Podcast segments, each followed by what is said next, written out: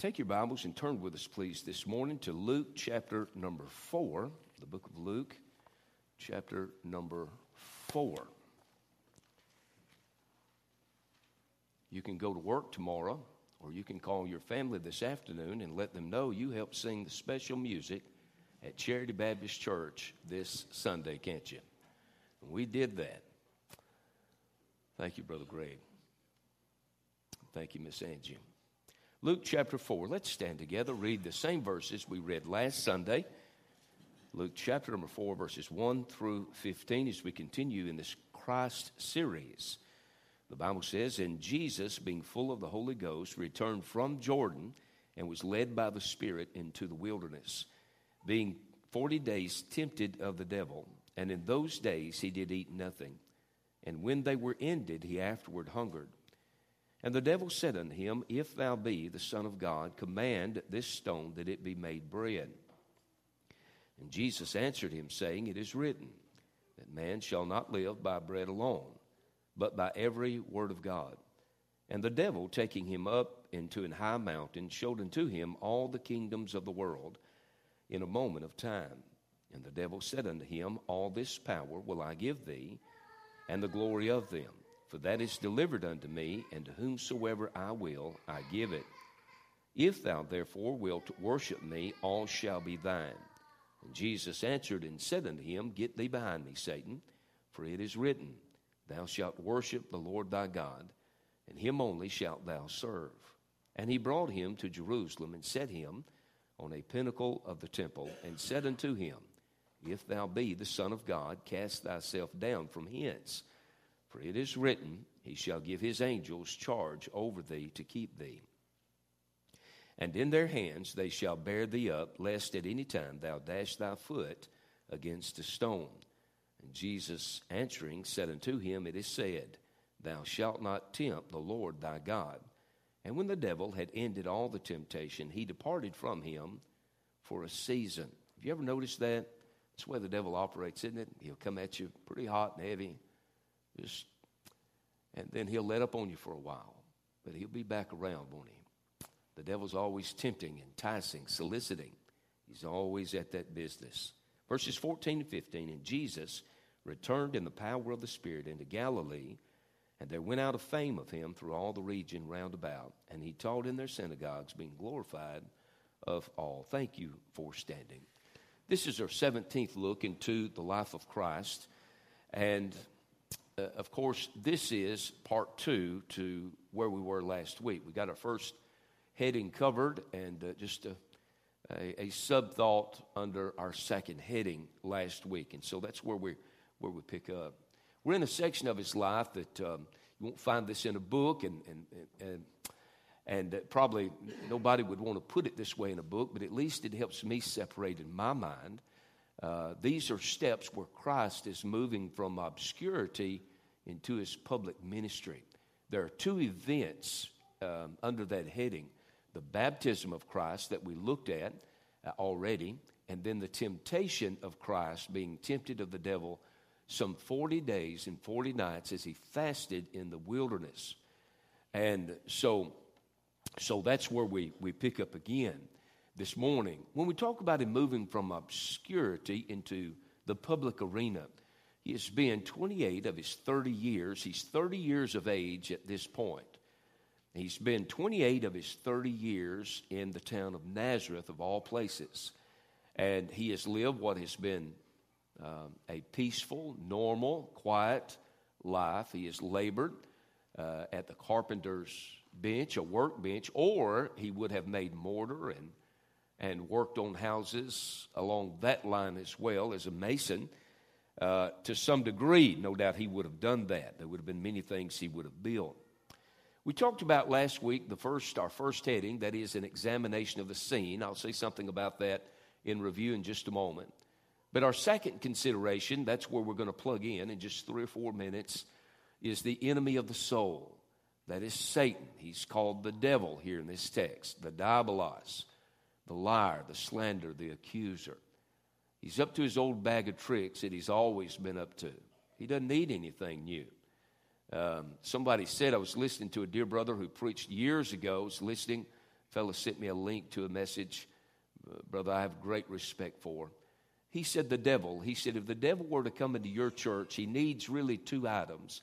He needs a wedge and he needs a hammer.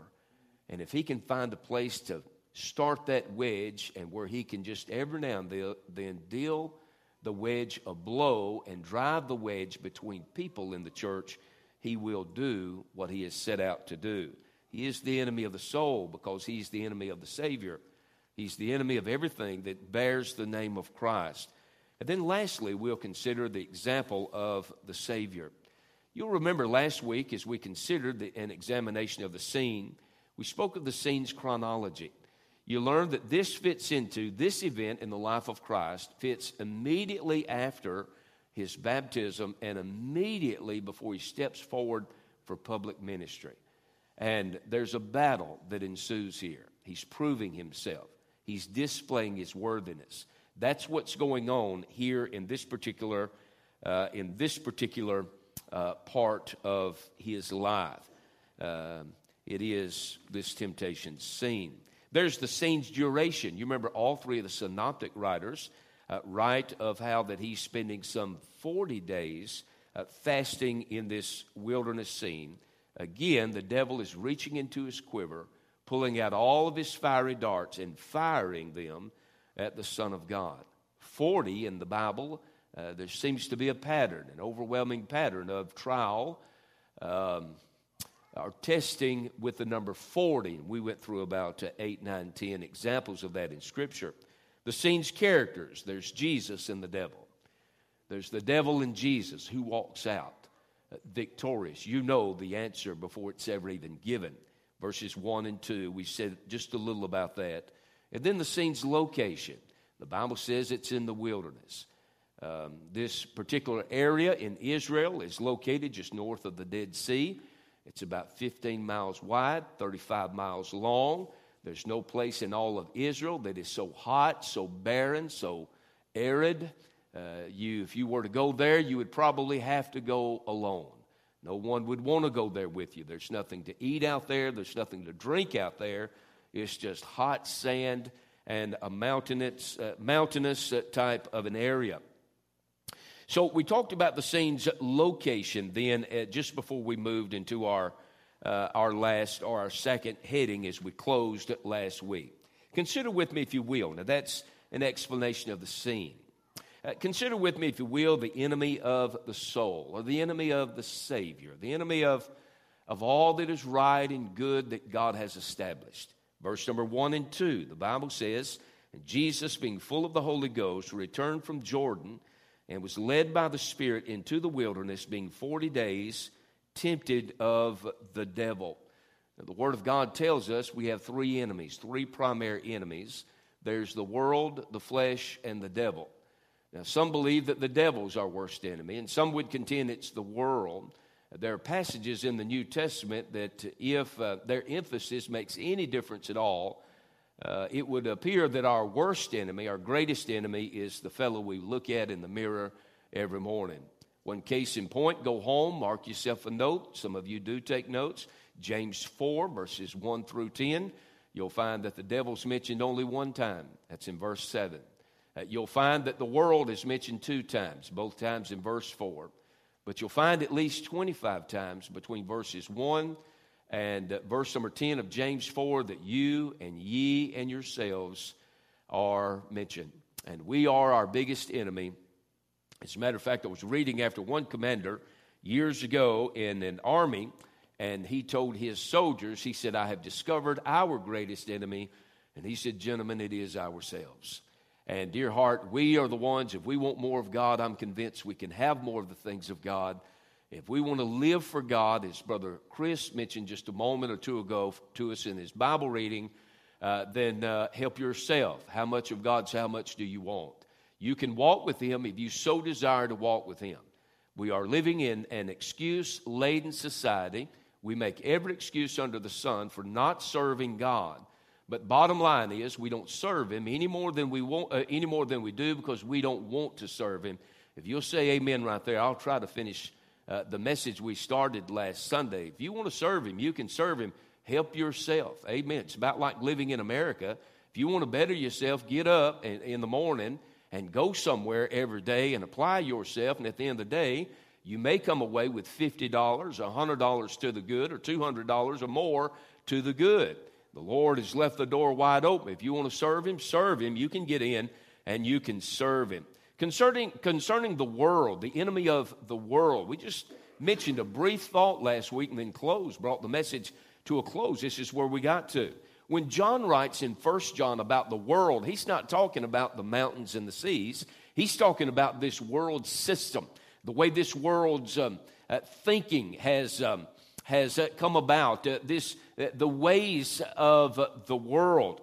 And of course, there's a lot of problems in the world. We were sitting in the prayer room this morning, and Brother Chris, uh, Brother Chris Wilburn was mentioning to me, I think maybe before, uh, before many got there, uh, was mentioning on Facebook. Now, I don't hardly ever mention Facebook in the pulpit, but uh, he had mentioned Brother Ricky Fields, our friend. Brother Ricky Fields had mentioned uh, how that uh, in a post, in a Facebook post, that he did not understand why people who named the name of Christ never went to church um, made every excuse or whatever, and of course he got lambasted so to where he took his post down.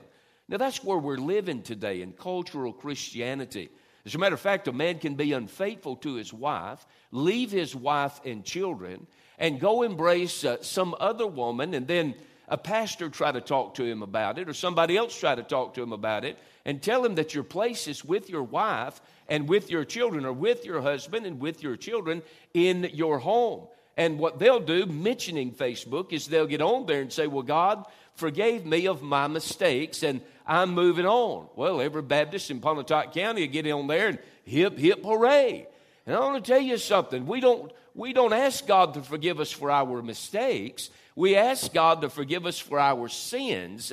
Uh, we sin, and so therefore we violate, we cross the boundary with God, and so therefore we need His forgiveness. As a matter of fact, we touched on this, and I made myself a note of it uh, because I had not thought of it in some time.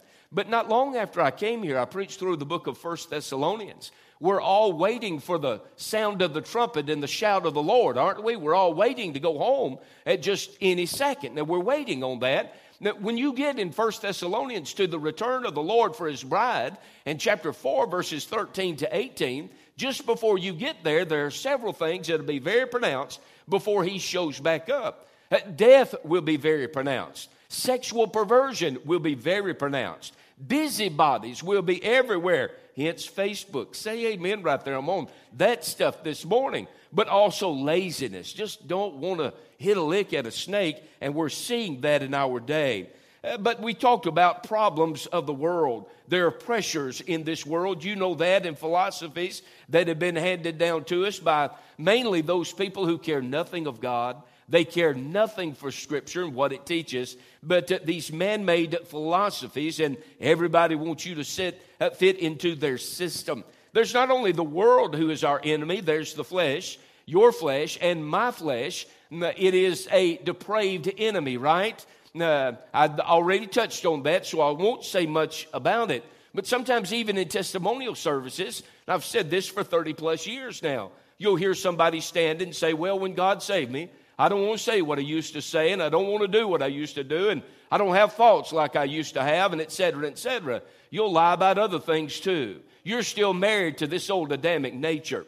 And I'm going to tell you something, uh, you will have thoughts that you ought not have. Sometimes it's against your neighbor. You'd like to take him around back and give him what's for. Sometimes it's with your spouse or a child or a father. You understand what I'm saying. And I could give you a laundry list of that, but uh, the flesh is a depraved enemy. It'll deceive you. You'll lie to yourself. I will lie to myself. There is a way that seemeth right unto a man, but the end thereof are the, uh, the, are, are the ways of death. Jeremiah would write in Jeremiah 17 in verse number 9 the heart is deceitful above all things. And we're living in a day where somebody will say, Oh, I'm just following my heart. I wouldn't advise doing that. I would advise following the Word of God. Put one foot down in the Word of God, then put your other foot down in the Word of God. And every step you take, do it to honor the Lord. As a matter of fact, in the Old Testament, He said, They who honor Him, He will honor. But the Bible says the heart is deceitful above all things and desperately wicked. Who can know it?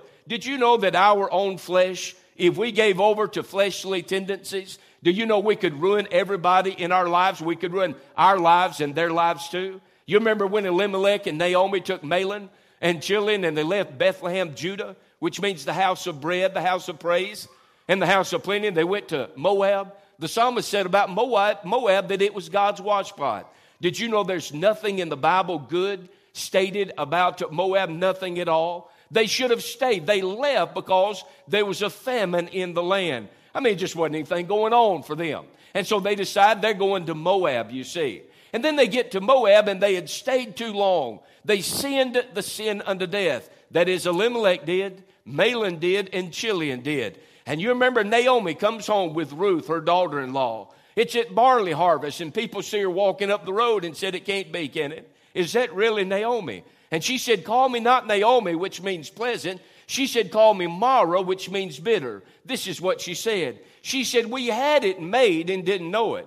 She said, When we left, we were full and we just didn't know it. We wanted more than what we were getting. And so that's why we set sail. That's why we loaded everything up on the back of the mules and headed down to Moab. She said, I went out full and the Lord hath brought me home again empty. Did you know that that's the testimony of every backslidden child of God that's ever got out there and stayed too long? What's the old saying? Sin will take you farther than you want to go, keep you longer than you want to stay, and charge you more than you want to pay. I'm telling you, sin, uh, uh, giving into sin and the devil in the world, it will take more from you. The devil promises plenty, but he never, he never gives, uh, he never gives what he promises in the end, does he? There's the world, there's the flesh, and mentioning the devil, there he is. The devil is personal and he's ruthless. Some people, even in Baptist churches, think that the devil's the cartoon figure, you know, the, the red suit and the pointed ears and the long tail like a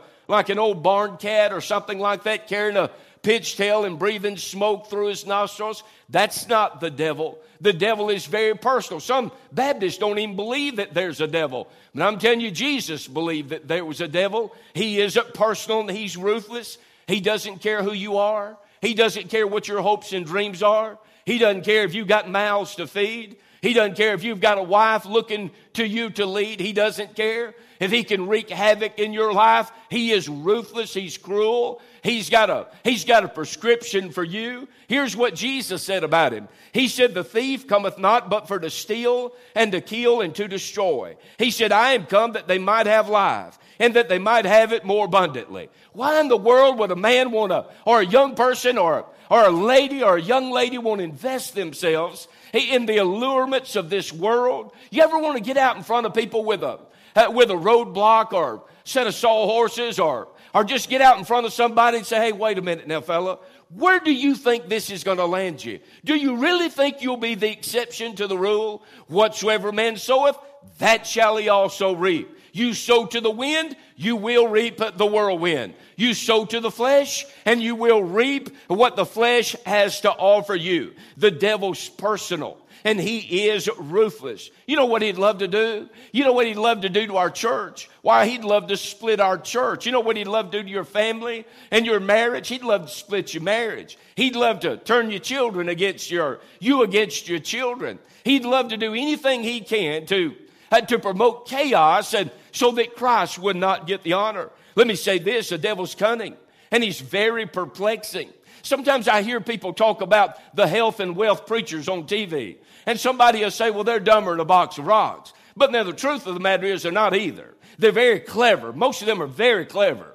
And most of them will give you about 85% truth. It's just this heresy they mix in there. As a matter of fact, in our text today, the devil had the audacity to quote scripture to the Lord Jesus himself, uh, the high sheriff of heaven, uh, the boss himself. He had the nerve to quote scripture unto the Lord Jesus Christ. Just because a man's got a verse of scripture, that don't mean he can get out here on a tangent somewhere. Even a church is not to be a free for all, right? Your home's not to be a free for all. You can't turn your kids loose, not give them a curfew, give them a, a, a target that they need to set in their lives. Uh, you've got to stay after them. You've got to work with them. You've got to do that. I'm telling you, uh, the devil, he'd love to turn it upside down. He's faced better than me. He's split churches bigger than ours. He's divided more families in Pontotoc County than's represented here. at Charity Baptist Church sitting on church pews this morning, listen to me. Uh, what we want to say is, well, we can just see the devil and avoid him.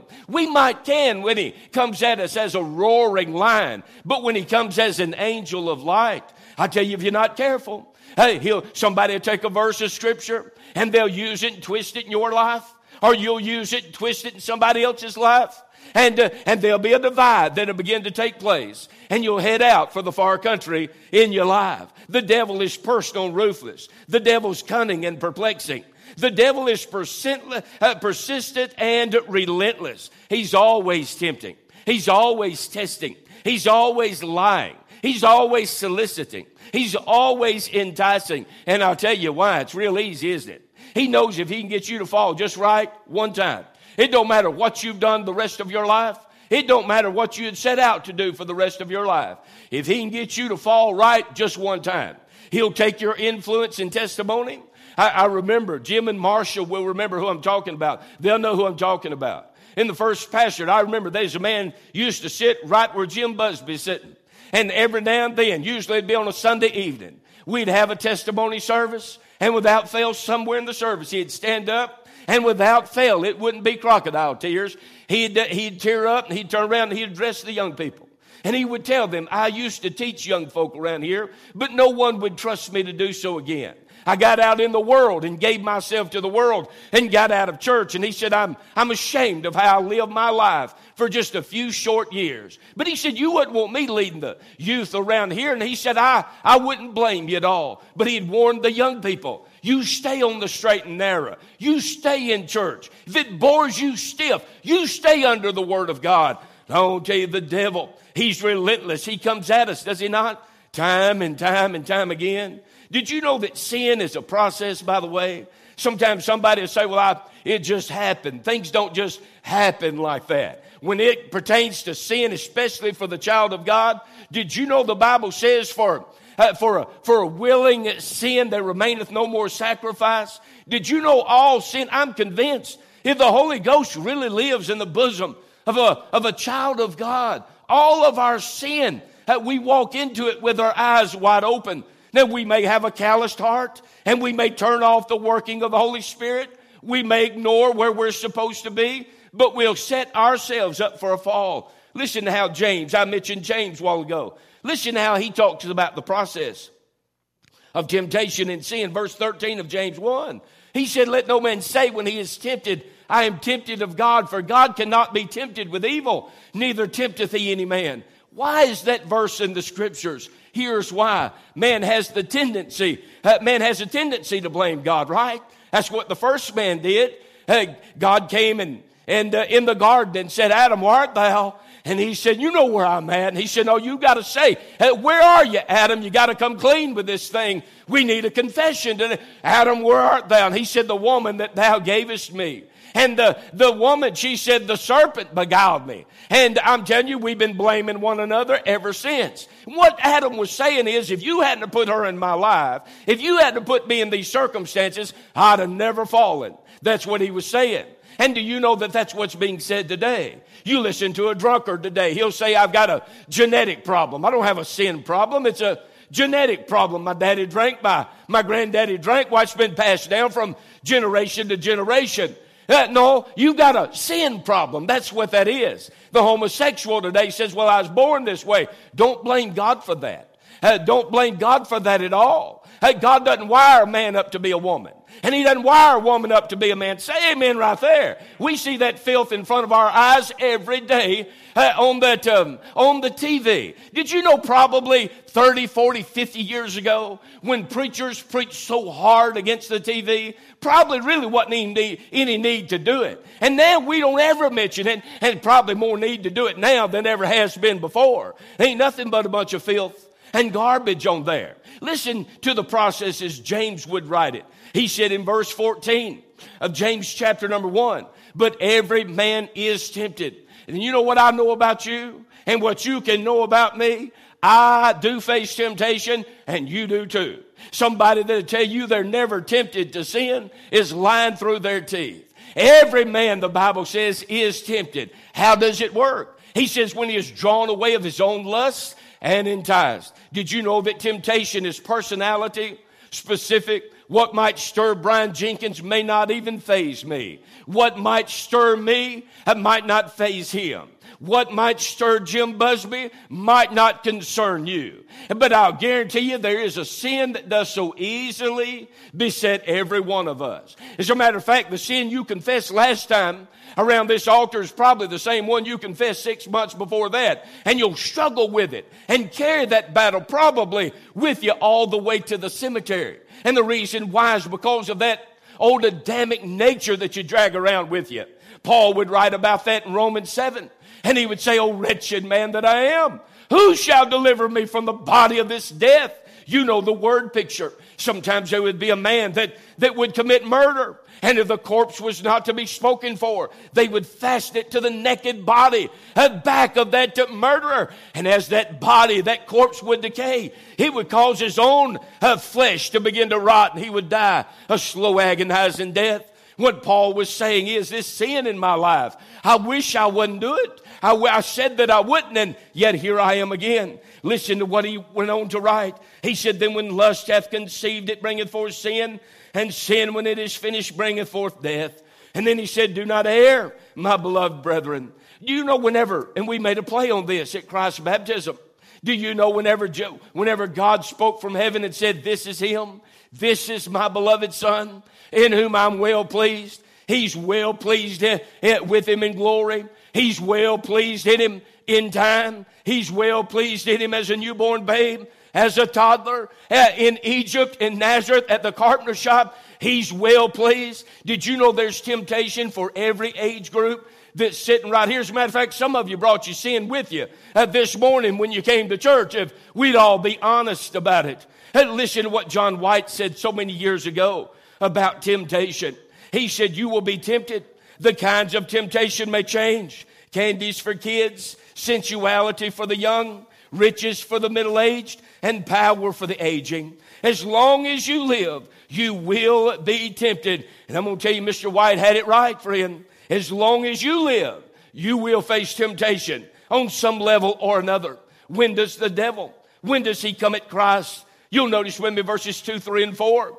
He tempts Christ in a time of physical weakness. The Bible says in 2, 3, and 4, being 40 days tempted of the devil. And in those days he did eat nothing. And when they were ended, he afterward hungered.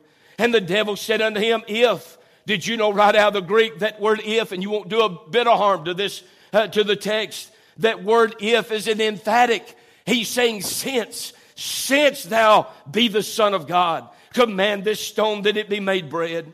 And Jesus answered him, saying, It is written that man shall not live by bread alone, but by every word of God. He's trying to get him to bypass, to bypass uh, uh, what God providentially has brought him to in his life, to shortcut it, to walk out early, uh, to cheapen his experience as a man, our representative man.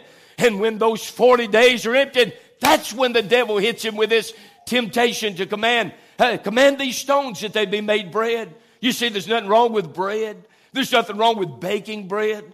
There's nothing wrong with eating bread. But here he is as a man. I'm telling you, a man totally dependent on the Holy Spirit of God. And the Spirit of God has led him here. And until he leaves here, again, he's to be our representative man. And the devil knows that. He's appealing to his deity why you ought to command these stones that they be made that they be made bread physically. Look at you. You're weak. You're vulnerable. Why you ought to make these stones into bread. He comes to him at a time of personal solitude. The bible says in verse number one again that he is in this wilderness. It's hot. It's barren. It's desolate. There's absolutely no one or anything there to be of help to him or any comfort to him seems to be a specialty of Satan. You remember when Elijah was doing his math, trying to get his homework up, and the Lord said, What are you doing here? And that's a different word for Elijah when you come there. Hey, you remember the Bible said that he sent him here, he sent him there a number of times. He said, What are you doing here? He said, I didn't tell you to come here. He said, I'm working my math out. He said, The way I see it is uh, uh, there ain't nobody standing but just me. And the Lord said, You throw that away. You put that in the garbage. He said, I've got thousands that hadn't bowed the knee. But I want to tell you, the devil, uh, uh, his motto seems to be divided, I'll conquer them. Uh, but united, I know they'll stand. But divided, I will conquer. Does he not come at us when we're all alone? I was thinking about my mom when, before she died back in 2008. I asked Mama one day, I'd gone by to see her. And I said, You all right? She always said, I'm all right. And, I, and it's just she and I in the same living room where Harry's hospital bed's at. And I said, uh, I said, You ever get troubled about this? And she, I, she said, No. I said, Let me ask you again. I said, You ever get troubled about things? And she said, Be honest with you, when I'm by myself. And she said, While I'm by myself, said, uh, said, Yeah. And then she wouldn't say much more about it. Of course, she was type of person didn't want to open up much about anything. She, he comes at him at a time of spiritual exaltation. I want to tell you something.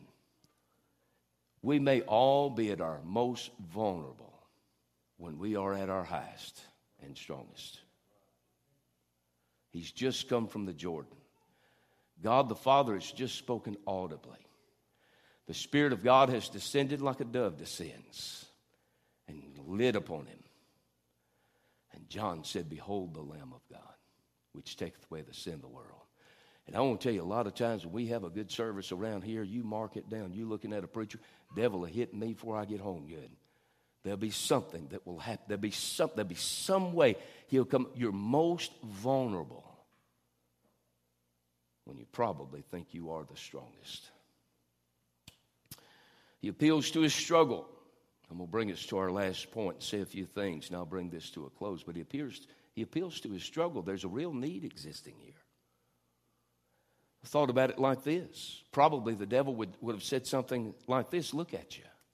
You're the king of glory. You were born in a makeshift stall, for heaven's sake. Your crib was a, was a feeding trough. Your nursery, if you would have had a, a nursery the night you were born, were stinking animals. Nobody knew who you were. When you were two years of age, Joseph had to take you and Mary and flee into Egypt for your life. And look at you now. For 28 years, you've lived in Nazareth, of all places. The last 40 days, here you are fasting. No one's pitied you. The preacher didn't call, the deacons didn't come by and see you. Nobody mailed you a get well card. Nobody seems to care. Has the devil ever told you anything like that? In the second temptation, he appeals to his spirit, verses 5 to 8. He promises him the world. He's a liar. I don't think he'd give it to him if he could have give it to him. He can't give you anything if God don't let him. The devil's a copycat, that's all he is. He appeals to his senses when he quotes scripture. Here's what he does. In the first temptation, he stated what Jesus ought to do for himself. In the second temptation, he told him what he could do for him. Then in the third temptation, he said, God really loved you now. Make him prove it. An explanation of the scene, the enemy of the soul, the example of our Savior. As I said last Sunday, I have heard preachers get up and talk about how that Christ can't be our example because we can never measure up.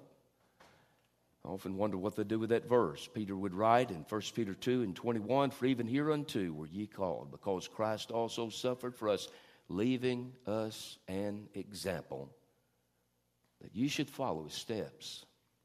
He is our example. Why does he submit himself to this process? These 40 days and nights, the devil coming at him Number one, it is to display His holiness, His absolute moral purity. It is Jesus that Isaiah saw in Isaiah 6. John 12 bears that out. And there in his eternal state, before he took and robed himself in flesh, there were seraphim that were flying about his throne, John saw.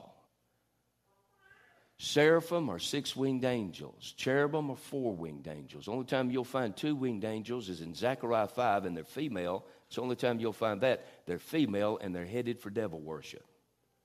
When man sees an angel in the Word of God, when he sees him on earth, it's always as a man. I'm, telling, I'm just telling you what Scripture say. You read the Bible, don't you? Seraphim are six winged angelic beings. And they looked upon Jesus sitting upon his throne. With two wings they flew, with two wings they covered their eyes, with two wings they covered their feet, and they said, Holy, holy, holy. That's who our Lord is. Charnock, the great theologian, said, Power is his hand or arm, omniscience his eye, mercy his bowels, eternity his duration. He said, But holiness is his beauty, and it is. He's independently holy, he's immutably holy, perpetually the same. He said Malachi 3 6, For I am the Lord, I change not. Hebrews 13 8 says, Jesus Christ the same yesterday and today and forever. Our Lord does not grow, He does not evolve, He does not digress, He is perfect. Immutably so. He's not learning anything today. Have you ever thought about that? Used to be a big thing. By the time I was saved, first one I heard say it was Brother Jimmy Russell. He, he said, and I heard everybody said, I said it after I heard him say it. Never had heard it like this before. Has it ever occurred to you that nothing's ever occurred to God? So, a preacher that pastors in Shannon called me about a biblical matter. I guess it's been two years ago. And he was asking me about putting God on the spot. And I said, Hang on a minute. He's not learning anything. You and I are learning about him, but he's not learning anything. He is invincibly holy, he is impeccable. Look, I, I know great theologians have differed on the matter and divided on the matter. When he enters into this situation, it's not just that he did not sin. Listen to what I'm going to say. It is that he could not sin. He cannot deny himself, the scriptures teach. There's nothing in him that, that a solicitation to evil, there's, there's nothing appeals to him in that matter. God cannot be tempted with evil. We read it from James 1:13.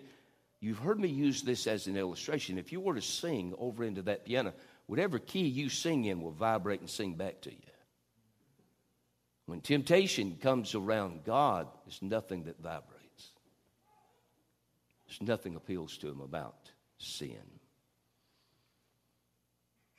He proves his worthiness. I'm almost done. He shows us, number two, his helpers, not only his holiness, but he shows us his helpers. Luke doesn't include it, but Matthew and Mark in their accounts have this to say about his helpers. Matthew 4:11 then the devil leaveth him and behold angels came and ministered unto him. Mark says about the angels and this experience Mark wrote and he was there in the wilderness 40 days tempted of Satan and was with the wild beast and the angels ministered unto him. In Hebrews 1 13 and 14, the angels of God, there are angels of God that have been assigned to the heirs of salvation. That's you and that's me. I don't understand that.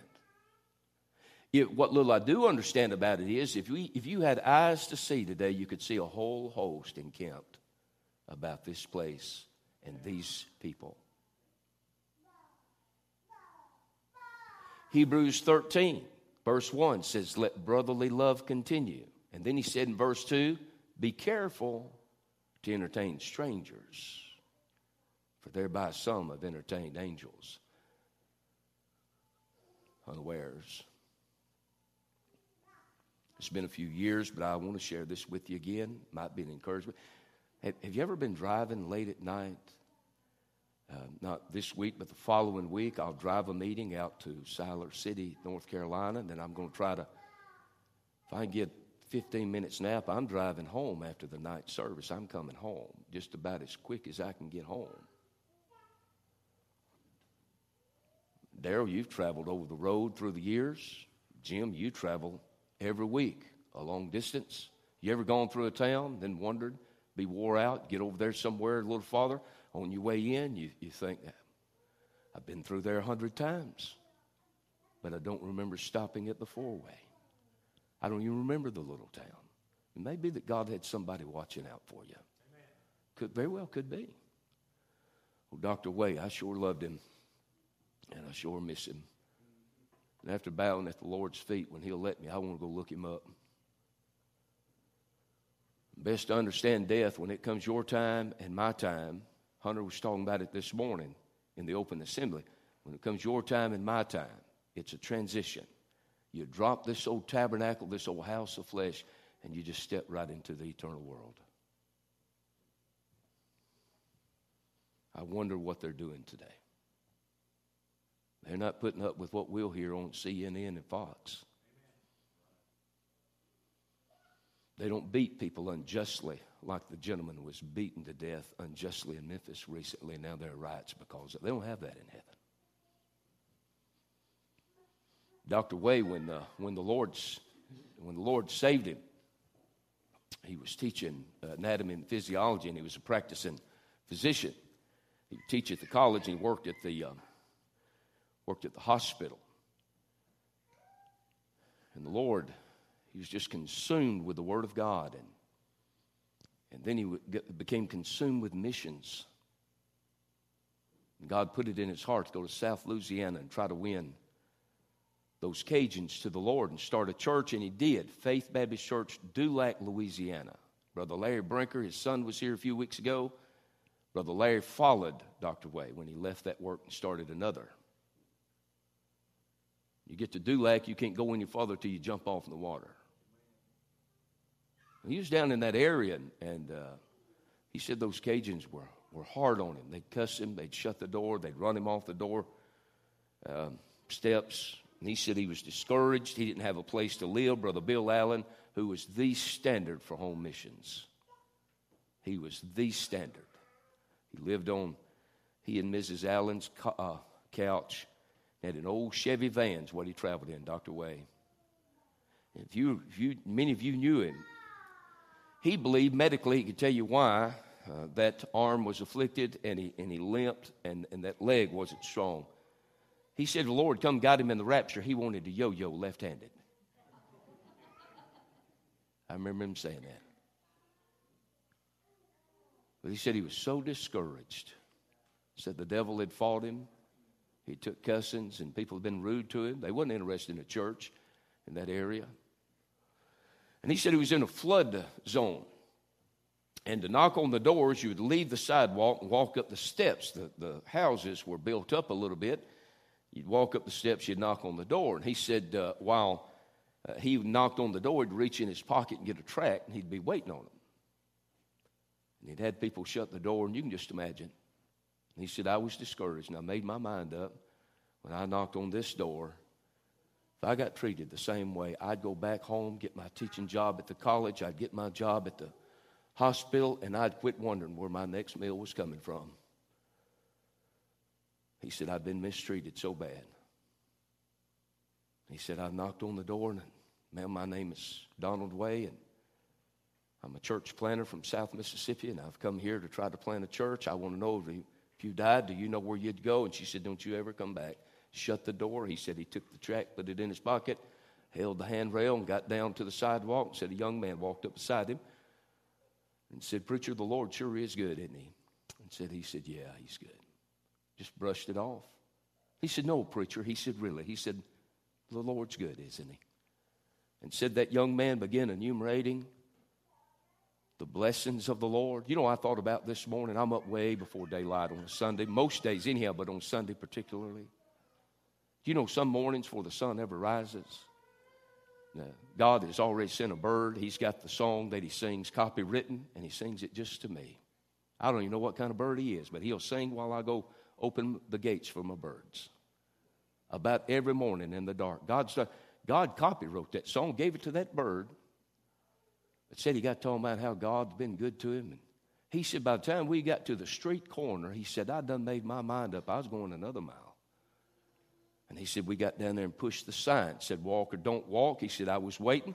He said, we got the, got the walk sign. Said, here he is. Said, I looked that way. And I looked that way and said, I said, young man, it's clear. And said, when I looked back, said there was no young man. He believed to his dying day God had sent an angelic being to encourage him and lift him he didn't leave South Louisiana, he died in Louisiana sharing the gospel.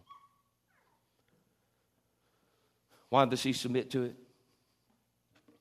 To display his holiness. He's unconquerable. No variations with him. He is the same. To show us his helpers, though very little is said about it, there is something said about them. And to show and display his highness. I know you're like me. Sometimes the devil gets the best of me. Some days I'm victorious and I think, and then some days, maybe it's my temper. Maybe I say something under my breath I should not say. I get away with it for a little while, and then the Spirit of God will get on my case about it. I have to go before the Lord. As a matter of fact, something I don't think I've ever had much trouble with through the years. Last year haunted me all year.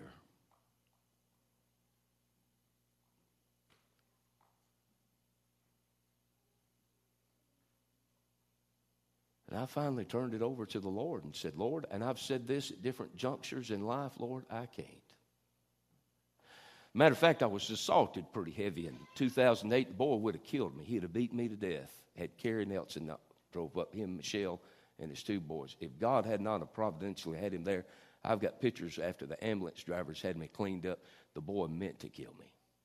Had done said he would kill me. And my son and my youngest daughter stood there, and when I finally got to myself enough to get up on my hands and knees, they standing there like that.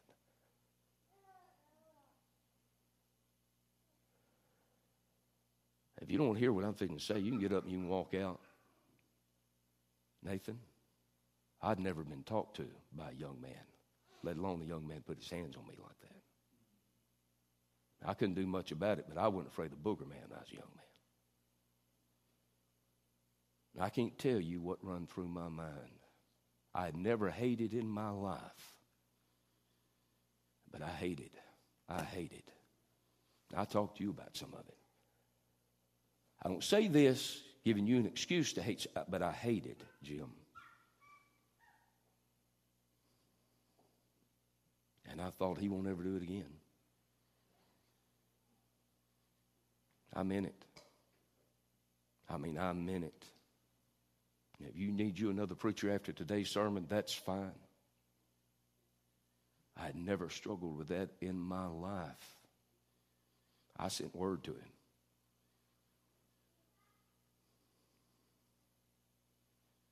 And I, I lived like that for about two months of my life.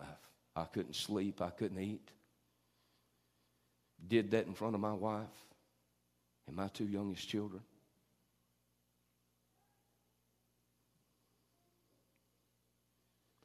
And finally, one day, I had to get all the way down in the dirt. And I said, Lord, you tell me to pray for them. I'm supposed to pray for him, and I can't. I have hatred in my heart, and I'm not supposed to. I know you've saved me, and I know what you've called me to do, but I can't do it anymore if you don't help me. And I said, Lord, I can't. I don't even want to change this but I know what your word says. So if anything's going to be done to help me, you got to do it, Lord.